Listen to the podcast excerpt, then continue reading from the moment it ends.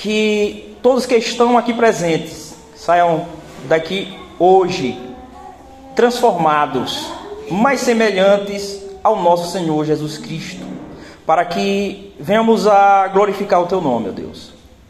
Pedimos, te agradecemos no nome de Jesus. Amém. Amém. Então, meus irmãos, o tema da pregação é obedecendo à vontade do Senhor.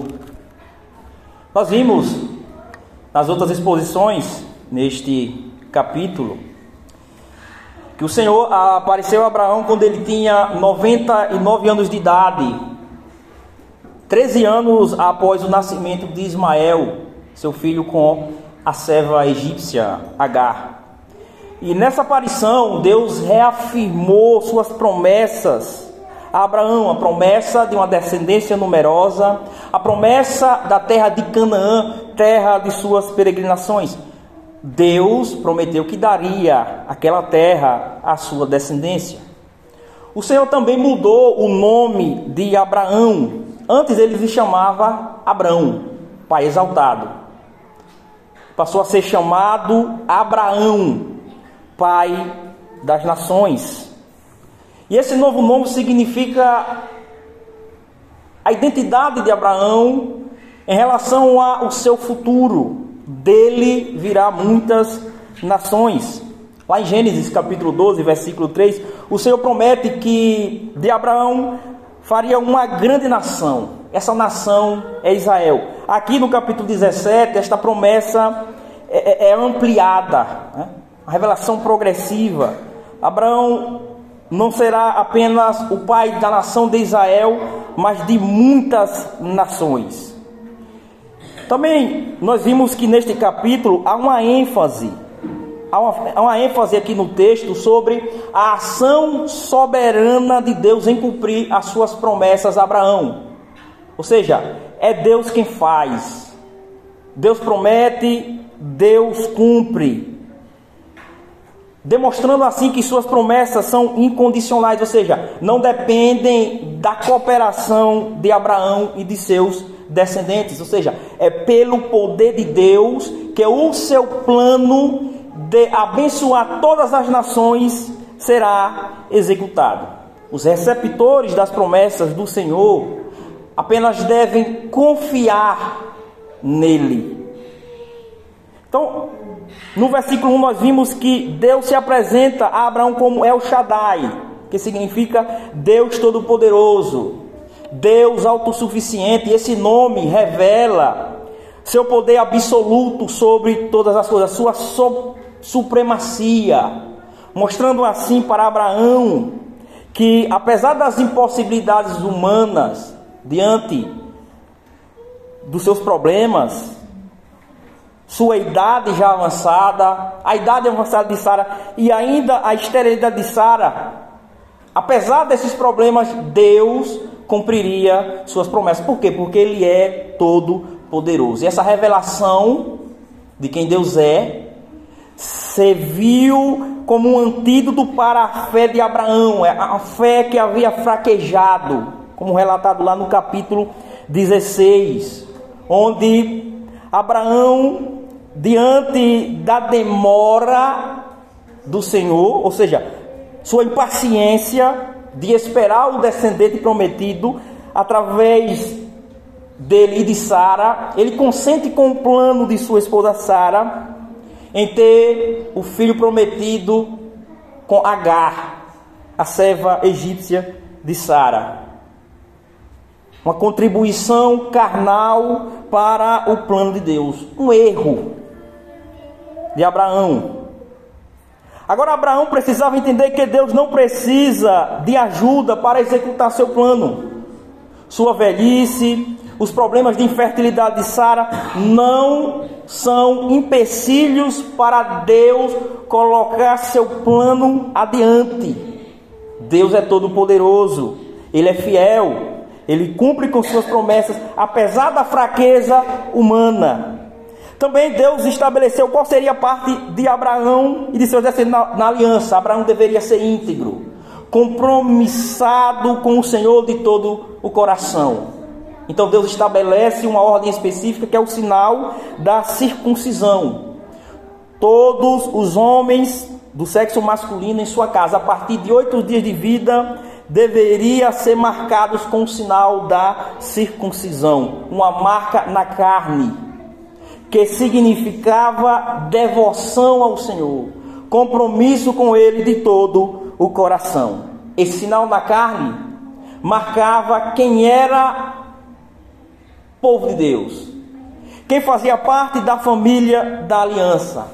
Servia para lembrar os descendentes de Abraão desse relacionamento, o relacionamento com o Senhor que requer fidelidade. O nosso texto, meus irmãos, está dividido aqui em duas partes. Do versículo 15 ao 22, o texto narra a palavra de Deus a Abraão sobre a promessa agora de um descendente específico, Isaac, filho que nasceria de Abraão e Sara.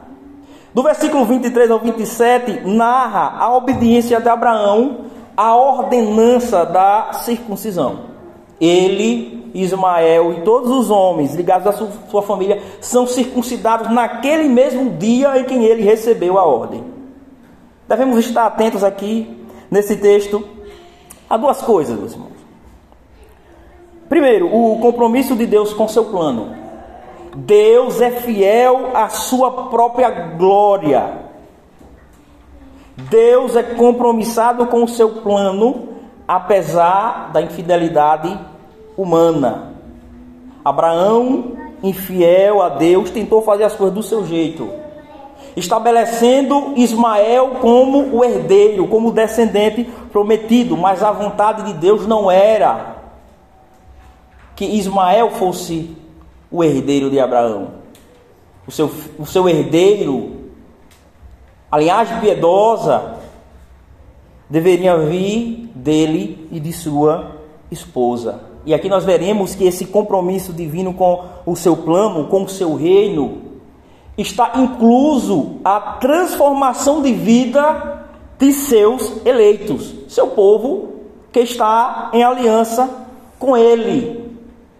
Deus transforma os nossos corações. E quando os nossos caminhos e o caminho do Senhor não estão alinhados, o Senhor alinha esses caminhos, fazendo convergirem. E essa ação divina em nossas vidas muitas vezes trará frustração, desilusão, sofrimento, e é o que veremos no caso de Abraão. Mas também o trabalho de Deus em nossas vidas, nos conformando mais e mais à imagem do seu Filho, nosso Senhor Jesus Cristo, é para o nosso bem. Ou seja, o Senhor está interessado em Sua própria glória, mas esse interesse por Sua própria glória redunda em bem para o seu povo, o bem eterno.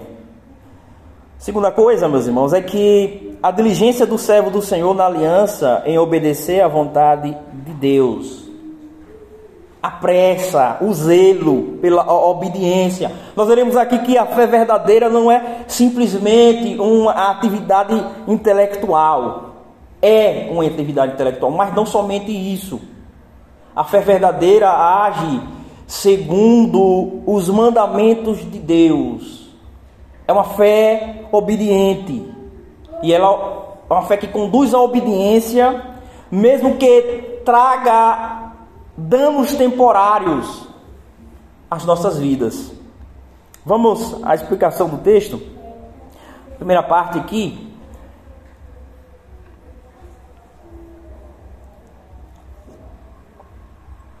Versículo 15 diz assim: Disse também Deus a Abraão: A Sarai, tua mulher, já não lhe chamaram Sarai, porém Sara. Então, depois de Deus falar acerca das promessas a Abraão e a sua parte na aliança, a parte do povo de Deus, o Senhor agora aqui vai tratar sobre o futuro de Sara. Sara, esposa de Abraão, compartilhará das mesmas bênçãos que ele. Assim como Abraão tem o seu nome mudado, o nome de Sara também é mudado. O seu nome, Sara, significa princesa. E acompanha aí no, na parte B do versículo 16, diz o porquê: reis de povos procederão dela. Ela terá reis como seus descendentes. Os reis de Israel são descendentes de Sara. Inclusive o rei que traria salvação e o governo de Deus para todas as nações. O Rei dos Reis, Senhor, Senhor, nosso Senhor Jesus Cristo, descendente de Sara. E aqui o Senhor também anuncia a Abraão que Sara será mãe de um filho. Abraão receberá o descendente prometido de Sara. Veja aí, versículo 16: Abençoá-la-ei e dela te darei um filho. Sim, eu a abençoarei e ela se tornará nações. Diante dessa revelação do Senhor a Abraão, ele tem uma reação. Nós vamos ver duas partes da reação de Abraão, respondendo a esta revelação do Senhor. Versículo 17, note aí uma reação de incredulidade. Então se prostrou Abraão, rosto em terra, e se riu, e disse consigo: A um homem de cem anos há de nascer um filho, dará a luz Sara com seus 90, 90 anos? Aqui é a segunda vez que Abraão se prostra diante do Senhor. Aqui talvez essa reação indique espanto, surpresa, um choque de realidade é trazido ali sobre Abraão. Alguns teólogos vão divergir sobre o riso de Abraão. Alguns vão dizer que Abraão, quando recebeu a notícia de que Sara seria mãe de um filho dele, ele riu de alegria. Ele deu uma gargalhada de alegria. Outros vão dizer que esse riso é de incredulidade, dúvida. Eu creio que é incredulidade. Isso está revelado em sua fala a seguir. Ele diz: A um homem de 100 anos há de nascer um filho. Né? Dará luz Sara com seus 90 anos, ou seja, ele expressa ali dúvida. Abram aí, meus irmãos, no capítulo 18, versículo 9, quando Sara sabe que ela será mãe, ela também ri. Veja aí, versículo 9, lá do capítulo 18. Então lhe perguntaram: Sara, tua mulher, onde está? Ele respondeu: Está aí na tenda.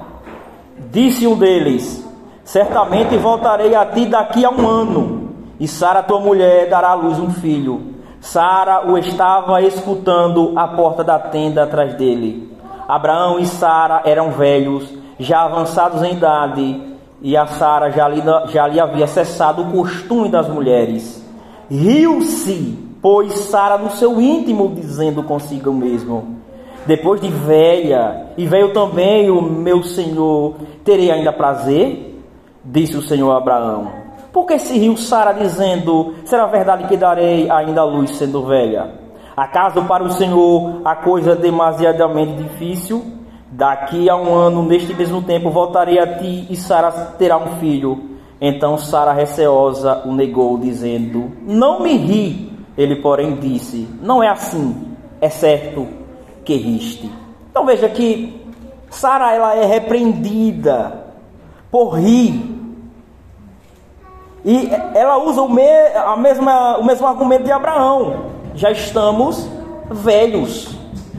Será que nós, nesta idade, podemos ainda ter filhos? Incredulidade diante do poder de El Shaddai, Deus Todo-Poderoso. O mesmo acontece com Abraão no capítulo 17.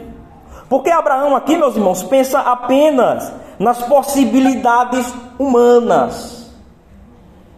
E um crente, ele não vive por vista, mas pela fé. Então, há problemas, velhice, incredulidade, velhice, esterilidade.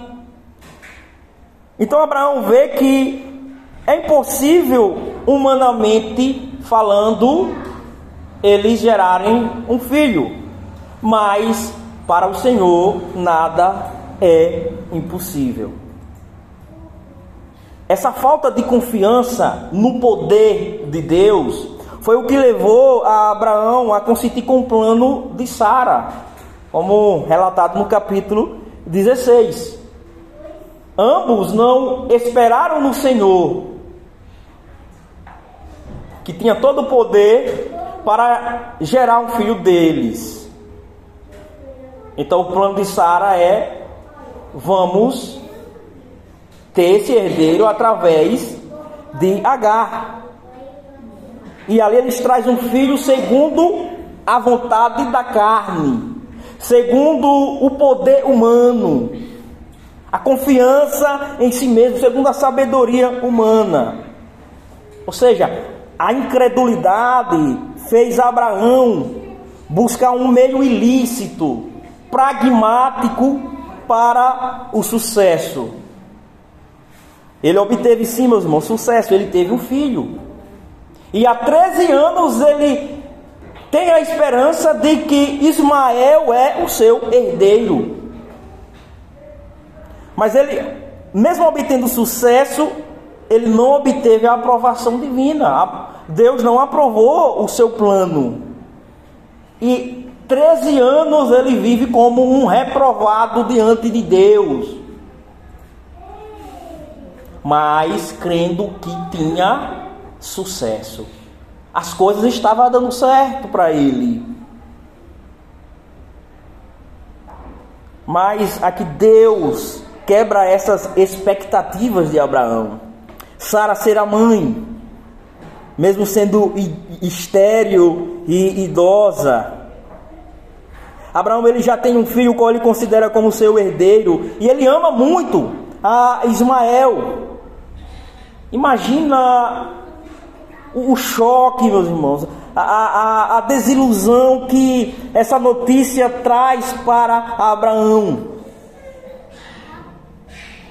Ele vai entender que ele viveu no engano 13 anos de sua vida, com a falsa certeza: eu já tenho o meu herdeiro com H. Aqui está o meu filho. E com a certeza de que Sara jamais poderia lhe dar um filho. Qual é a segunda reação? Segunda parte aqui da reação de Abraão. O que é que ele diz a Deus? Ele expressa aqui, meus irmãos, em palavras a Deus, uma discordância do plano de Deus. Veja aqui, aqui no versículo 18: Disse Abraão a Deus: Tomara que viva Ismael diante de ti. Deus diz: Sara vai te dar um filho. O descendente prometido vem por meio de Sara. E ali ele clama por Ismael. Esse amor que ele tem por Ismael o faz discordar de Deus. Ele clama ao Senhor para que seja o seu herdeiro Ismael. Então ele não diz aqui amém para a revelação do Senhor, porque se Isaac é o herdeiro, se é por meio de Isaac que a aliança vai continuar, Ismael será excluído das bênçãos da aliança. E ele clama como um pai pelo bem de Ismael. Tomara que ele viva diante de ti. Aqui, meus irmãos, é, é, é, esse é o desejo de um pai que ama muito seu filho, que ele viva diante do Senhor. Que eu, nossos filhos vivam diante do Senhor, que eles sejam abençoados pelo Senhor. Esse é o desejo de todos os pais. E esse é o desejo que deve estar em primeiro lugar em nossas orações. Não é oração por sucesso no terreno. Podemos sim orar por isso. Mas um pai que ama o seu filho, ele deseja e clama ao Senhor para que os seus filhos vivam diante dele, sendo abençoado com as bênçãos da aliança. Abraão, aqui, meus irmãos, reflete a tristeza enorme de pais crentes que têm filhos que não vivem diante do Senhor. Mas ele clama ao Senhor, ele clama por seu filho, porque o Senhor o está ouvindo, o Senhor ouve nossas orações. Nós podemos orar e confiar no Senhor. A vontade aqui de Deus era Isaac não Ismael. Mas Abraão era apegado a Ismael. Tomara que Ismael viva diante do Senhor. Tentemos aqui, meus irmãos, nos colocarmos no lugar de Abraão. Treze anos de sua vida. Abraão viveu na crença, na esperança de que Ismael era o descendente prometido. Ele, com certeza, havia planejado todo o futuro de Ismael, orientando acerca do relacionamento da aliança com o Senhor, sobre a herança que Ismael iria herdar, mas ele viveu enganado todo esse tempo. E aqui ele é desiludido pelo Senhor quanto ao seu projeto com Ismael, pois era um projeto carnal. Um projeto que não tinha a bênção, a aprovação divina. E todo projeto carnal, humanista, terreno não irá prosperar na vida dos filhos de Deus. Deus, ele vai cortar esses planos. Isto se tal pessoa é eleita do Senhor.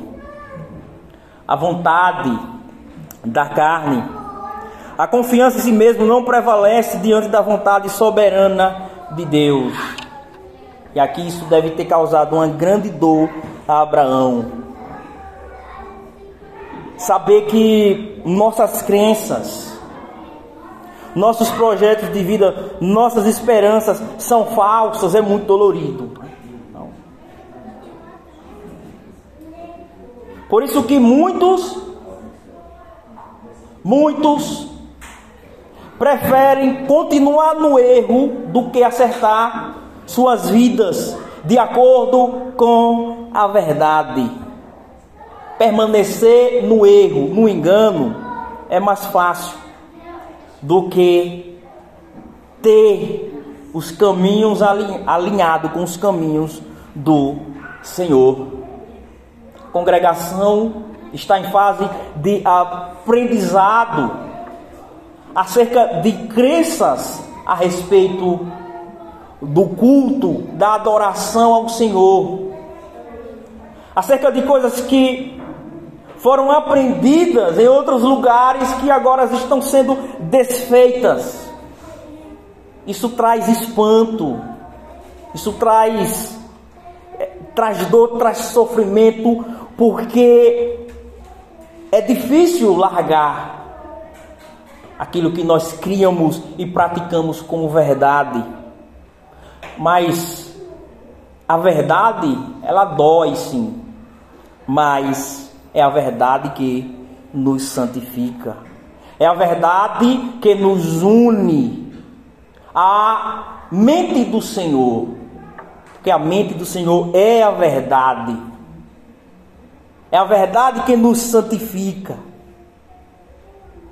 Abraão, meus irmãos, é que ele é culpado de tudo que estava agora acontecendo. Ele escolheu viver, é, é, ele fez segundo a carne, ele fez uma escolha segundo a carne, segundo a sua própria sabedoria.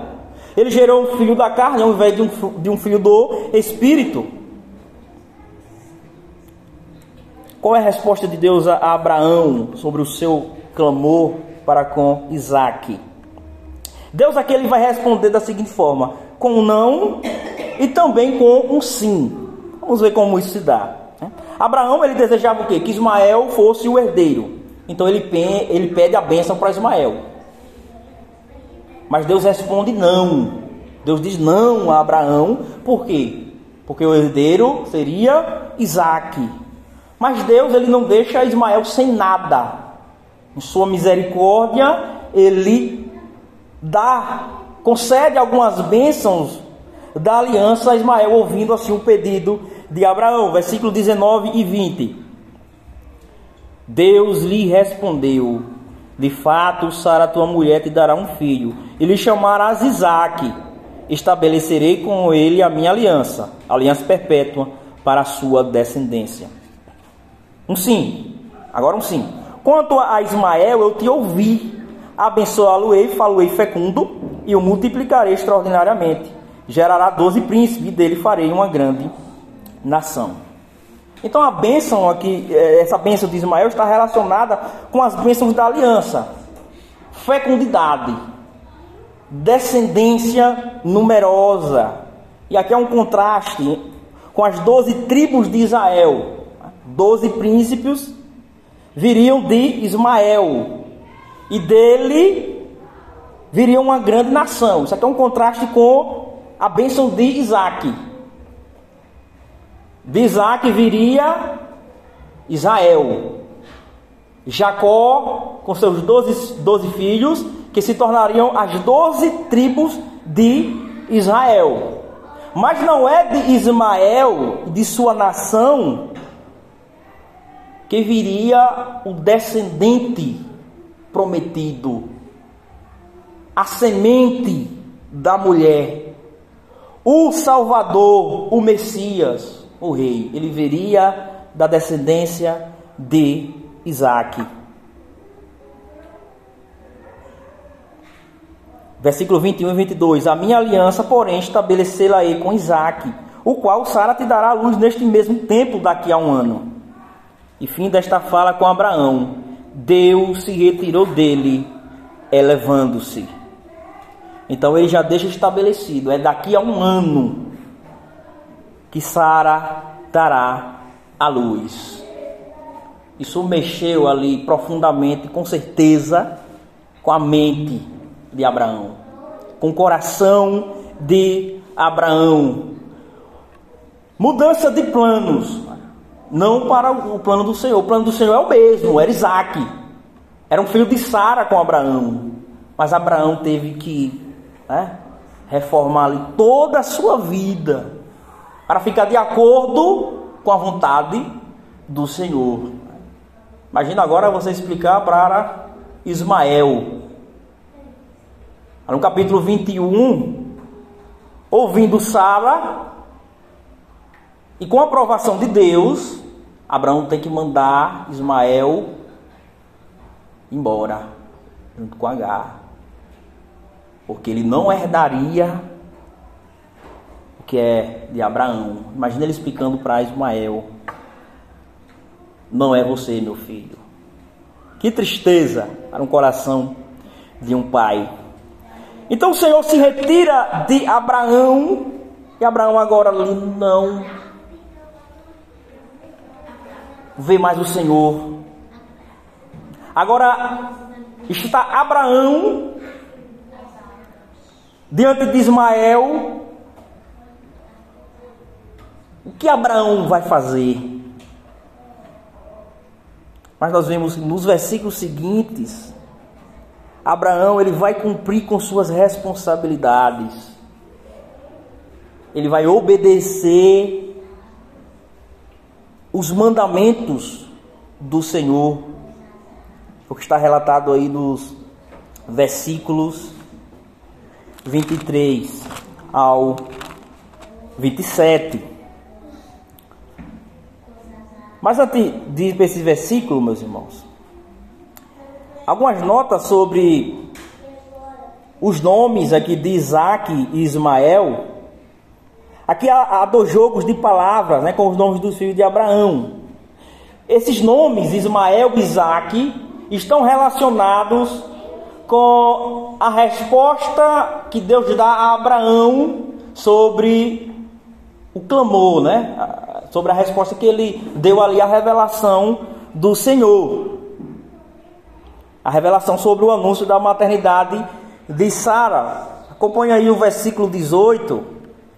Versículo 18, Abraão ele faz ele pede a bênção para Ismael. Tomara que viva Ismael diante de ti. Ismael, o nome Ismael significa Deus ouve. Ismael, o nome de Ismael significa Deus ouve. Que foi dado lá pelo próprio Deus no capítulo 16, né, quando Deus ouviu o clamor de Agar, quando ela fugiu, né, saiu da casa de Abraão e Sara por causa das confusões que estavam acontecendo ali. E no versículo 20, Deus responde sobre Ismael. Acompanha aí, versículo 20. Quanto a Ismael, eu te ouvi. Veja.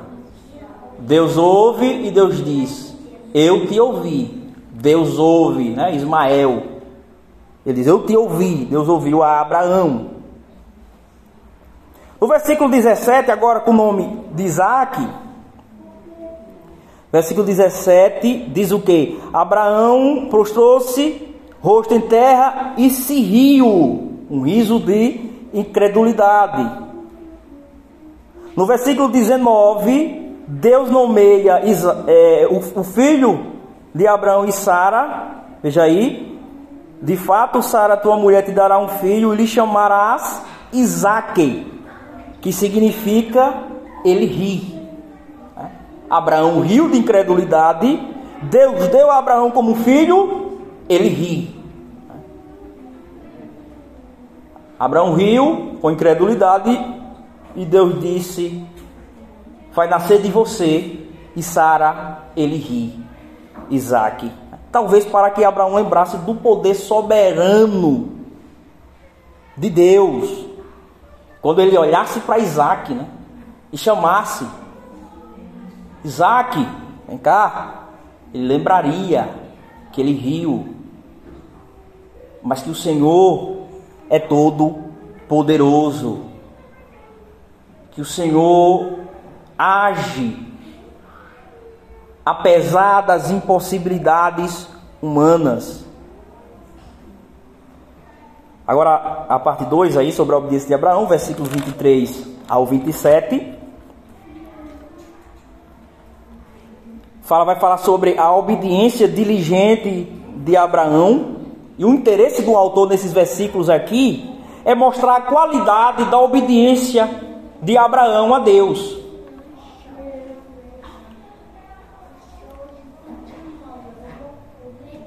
A expressão, meus irmãos, naquele mesmo dia, aí é citada duas vezes. No mesmo dia que Deus disse: Você irá circuncidar os homens de sua casa, nesse mesmo dia, Abraão obedeceu.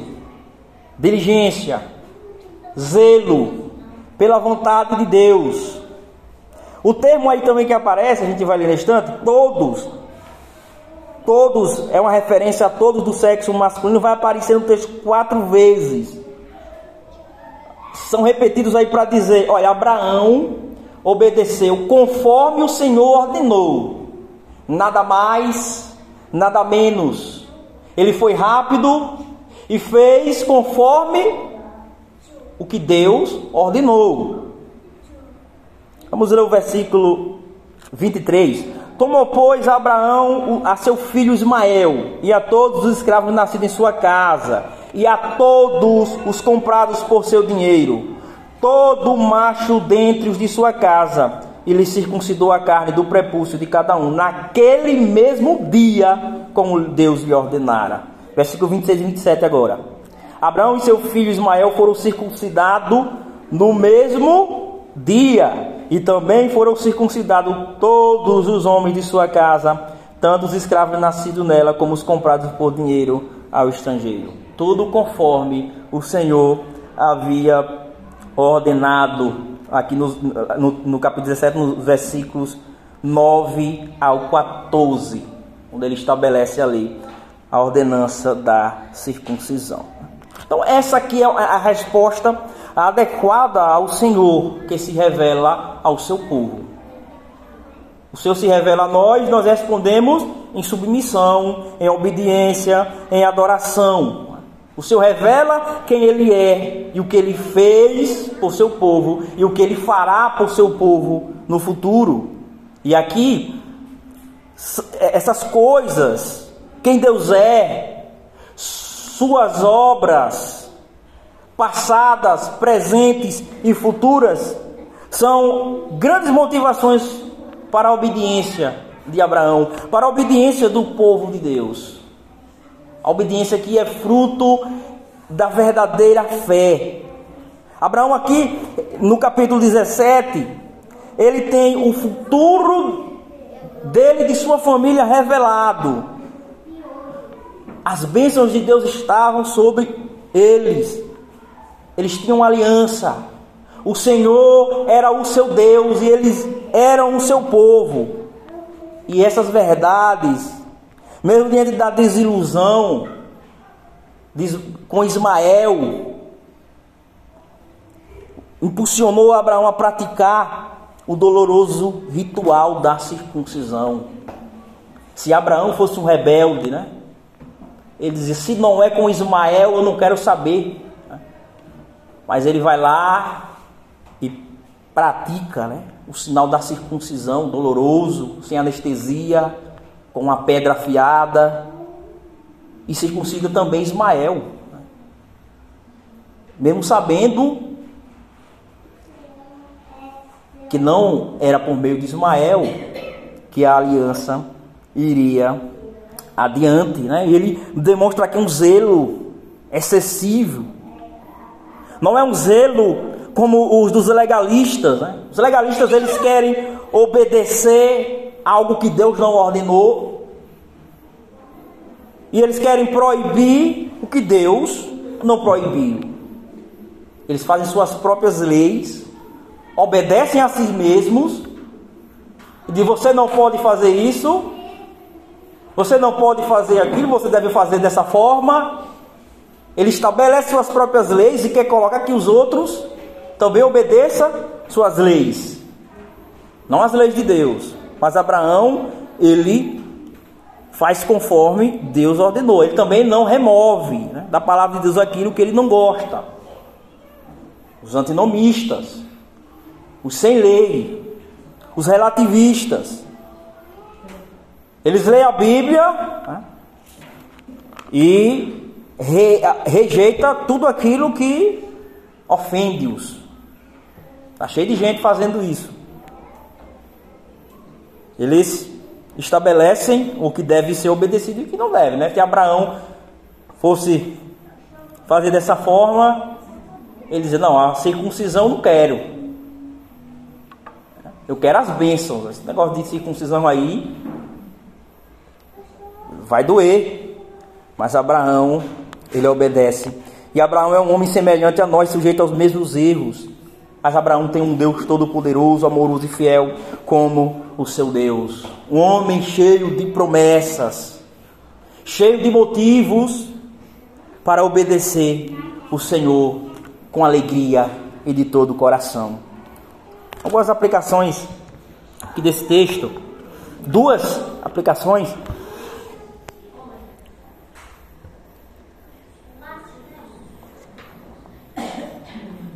Deus tem um plano. E Deus está comprometido com o seu plano. O plano que trará glória ao seu nome. O seu plano é executado visando esse propósito. Se nossas escolhas, como povo de Deus, nossos projetos, se não glorificam a Deus, se não contribui para o seu reino glorioso, Deus os destruirá. Ou Deus destruirá aquilo que é carnal em nós, ou Ele nos destruirá. Nos eleitos, Ele vai remover. Nos ímpios, Ele vai deixar e destruirá os ímpios, aqueles que não glorificam em seu plano. No compromisso divino com Sua própria glória está a transformação da vida de seu povo eleito. Então nós devemos entender que Deus jamais aprovará a sua desobediência. E muita gente confunde as coisas dando certo em sua vida com a aprovação divina. Sucesso não é necessariamente aprovação divina. O Senhor não aprova os nossos desejos e realizações carnais.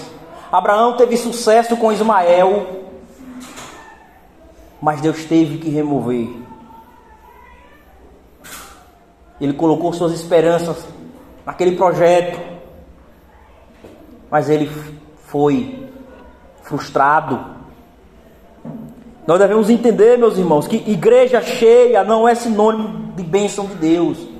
Muita gente pensa que uma igreja cheia de pessoas é sinal que Deus está ali presente abençoando.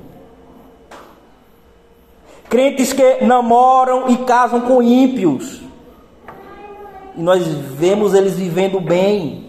Não significa que Deus está aprovando a relação. O seu trabalho que faz você quebrar os mandamentos de Deus, por mais que gere lucros, se está em desacordo com a vontade de Deus, Deus está desaprovando. Porque os que estão na carne não podem agradar a Deus. Mesmo que entre os seres humanos, nossos pares pareçam maravilhas. A Bíblia diz que os filhos da carne não herdarão as bênçãos de Deus. Ismael. Então, tudo que nós fizemos confiando em nós mesmos, rejeitando a direção divina, sofrerá dano por amor a nós, porque o Senhor nos ama. Gálatas, capítulo 6, versículos 7 e 8. Né? O que é ilustrado pelos filhos de Abraão, Isaac, Ismael Vai dizer assim o apóstolo Paulo: Não vos enganeis de Deus, não se zomba. Pois aquilo que o homem semear, isso também se fará. Porque o que semeia para a sua própria carne, da carne colherá corrupção. Mas o que semeia para o, o espírito, do espírito colherá vida eterna. Então, o que é semeado na carne, a ideia aqui é confiança em si mesmo oposição ao que é estabelecido por Deus, filho de Abraão e Agar, Ismael. Se for semeado dessa forma, o que será colhido é corrupção. Se é um eleito do Senhor igual a Abraão, sofrerá a disciplina amorosa do Senhor. E isso é o que é maravilhoso na vida dos crentes, né? Mesmo que seja doloroso, quando Deus destrói nossos planos, é amor. Então, a dor da disciplina tem um significado especial. Não é uma dor, um sofrimento destrutivo, mas construtivo. Porque Deus ama os seus filhos, por isso os corrige. Então, correção, disciplina é sinal de filiação divina. Quando você vê alguém que professa o nome de Cristo, vivendo na prática do pecado. E ele vive é, contando as bênçãos de Deus. Contando as bênçãos. Você deve olhar para ele. Né? Será que ele é mesmo um eleito? Será que ele é mesmo um cristão? Por que Deus está permitindo que ele viva dessa forma? Ele planta para a carne e o que é que ele está colhendo? Os filhos de Deus são disciplinados. Por quê? Porque o reino de Deus é maior e mais importante do que nossas escolhas particulares. E é para o nosso bem que ele age, né? alinhando os nossos caminhos com os caminhos dele. Então, é necessário fazermos uma reflexão aqui, meus irmãos. Analise sua vida para ver se suas escolhas não estão mais próximas de Ismael do que de Isaac estiver Ismael, sofrerá dano. Segunda aplicação, meus irmãos, a obediência do cristão não é forçada. O cristão não obedece porque é forçado, com tristeza, lamentando, dizendo que vida difícil a vida de um filho de Deus. Como se estivesse carregando um fardo pesado, um jugo. Pesado. Que o, que, que, que, que o prende, que tira a sua alegria. A obediência do cristão não é forçada, mas motivada pelo conhecimento que ele tem do Senhor. Abraão obedeceu, porque conhecia o Senhor. Deus se revelou a ele como todo-poderoso, fiel, amoroso. O Senhor revelou a Abraão o seu plano glorioso de através dele abençoar todas as famílias da terra, através do descendente maior de Abraão, o nosso Senhor Jesus Cristo. Jesus Cristo disse que Abraão viu seus dias e se alegrou. Ele sabia das bênçãos prometidas, futuras, de Deus aos seus descendentes, não por merecimento, mas pela graça do Senhor.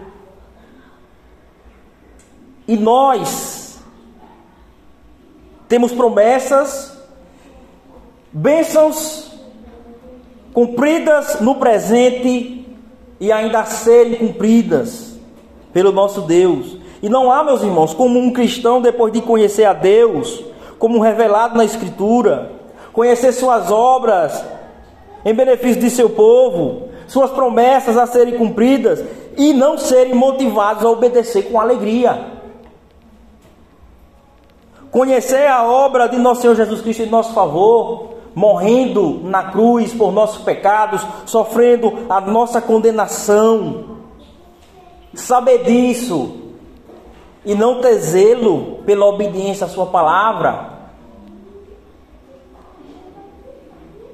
só pode significar que essa pessoa não conhece verdadeiramente o Senhor, que o seu coração ainda não foi transformado.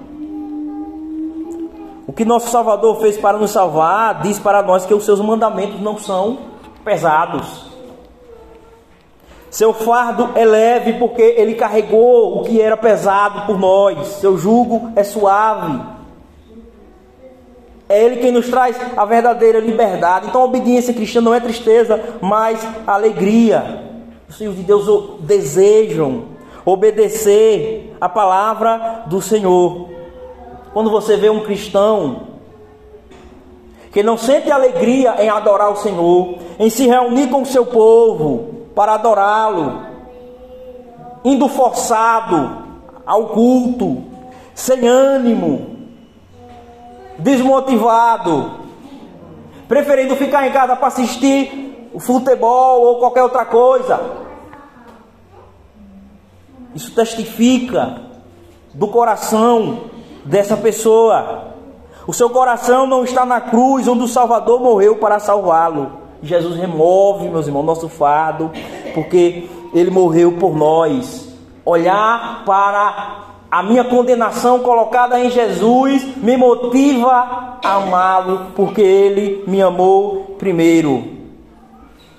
E nós não obedecemos pela força da carne, mas pelo poder do Espírito Santo que habita em nós. Os mandamentos de Deus não são pesados. Alguns que vai dizer que a lei de Deus escraviza. Né? Mas a Bíblia diz o contrário, que a lei de Deus é a lei que liberta, a lei da liberdade. E alguns dizem que querem se livrar é, das regras impostas pela religião. Vários, né? Pessoas dizendo: Ó, oh, eu estava preso lá, porque eu não podia fazer certas coisas, mas agora eu sou livre. Mas isso é um engano. É um engano. Porque quem não serve a Cristo vai servir a outra coisa. Jesus Cristo oferece a liberdade através de serviço, alegria. Mas o mundo impõe escravidão e medo. No mundo, para você ser feliz, você precisa seguir os padrões, as leis estabelecidas. Alguns dizem, não, lá eu tenho que vestir qualquer roupa. Mas lá tu tem que ser né, gatão, tem que ser bonita, tem que estar no padrão da sociedade. Ou seja, escravidão. Se você não atingir esse padrão, que você quer, né? Que acha que é isso que, que, que faz feliz, você vai viver triste. Então nós vemos também muitas mulheres cristãs ansiosas, depressivas, descontentes, porque não se alegram na simples obediência cristã. Mas pelo contrário, são escravas dos padrões mundanos sobre o que é ser mulher. Algumas vão dizer que mulher tem que ter sucesso fora de casa. E muitas ouvem esse mandamento, toma para si e acham que tem que ser assim. Isso acaba gerando descontentamento com a situação atual daquela pessoa com a obediência simples do lar. O mundo, meus irmãos, promete, mas não cumpre. Lá você tem que ter sucesso. Se você não conseguir seguir os padrões, você não é ninguém. Você é desprezado. E isso sim é um fardo pesado que é imposto sobre as pessoas. E não carregá-lo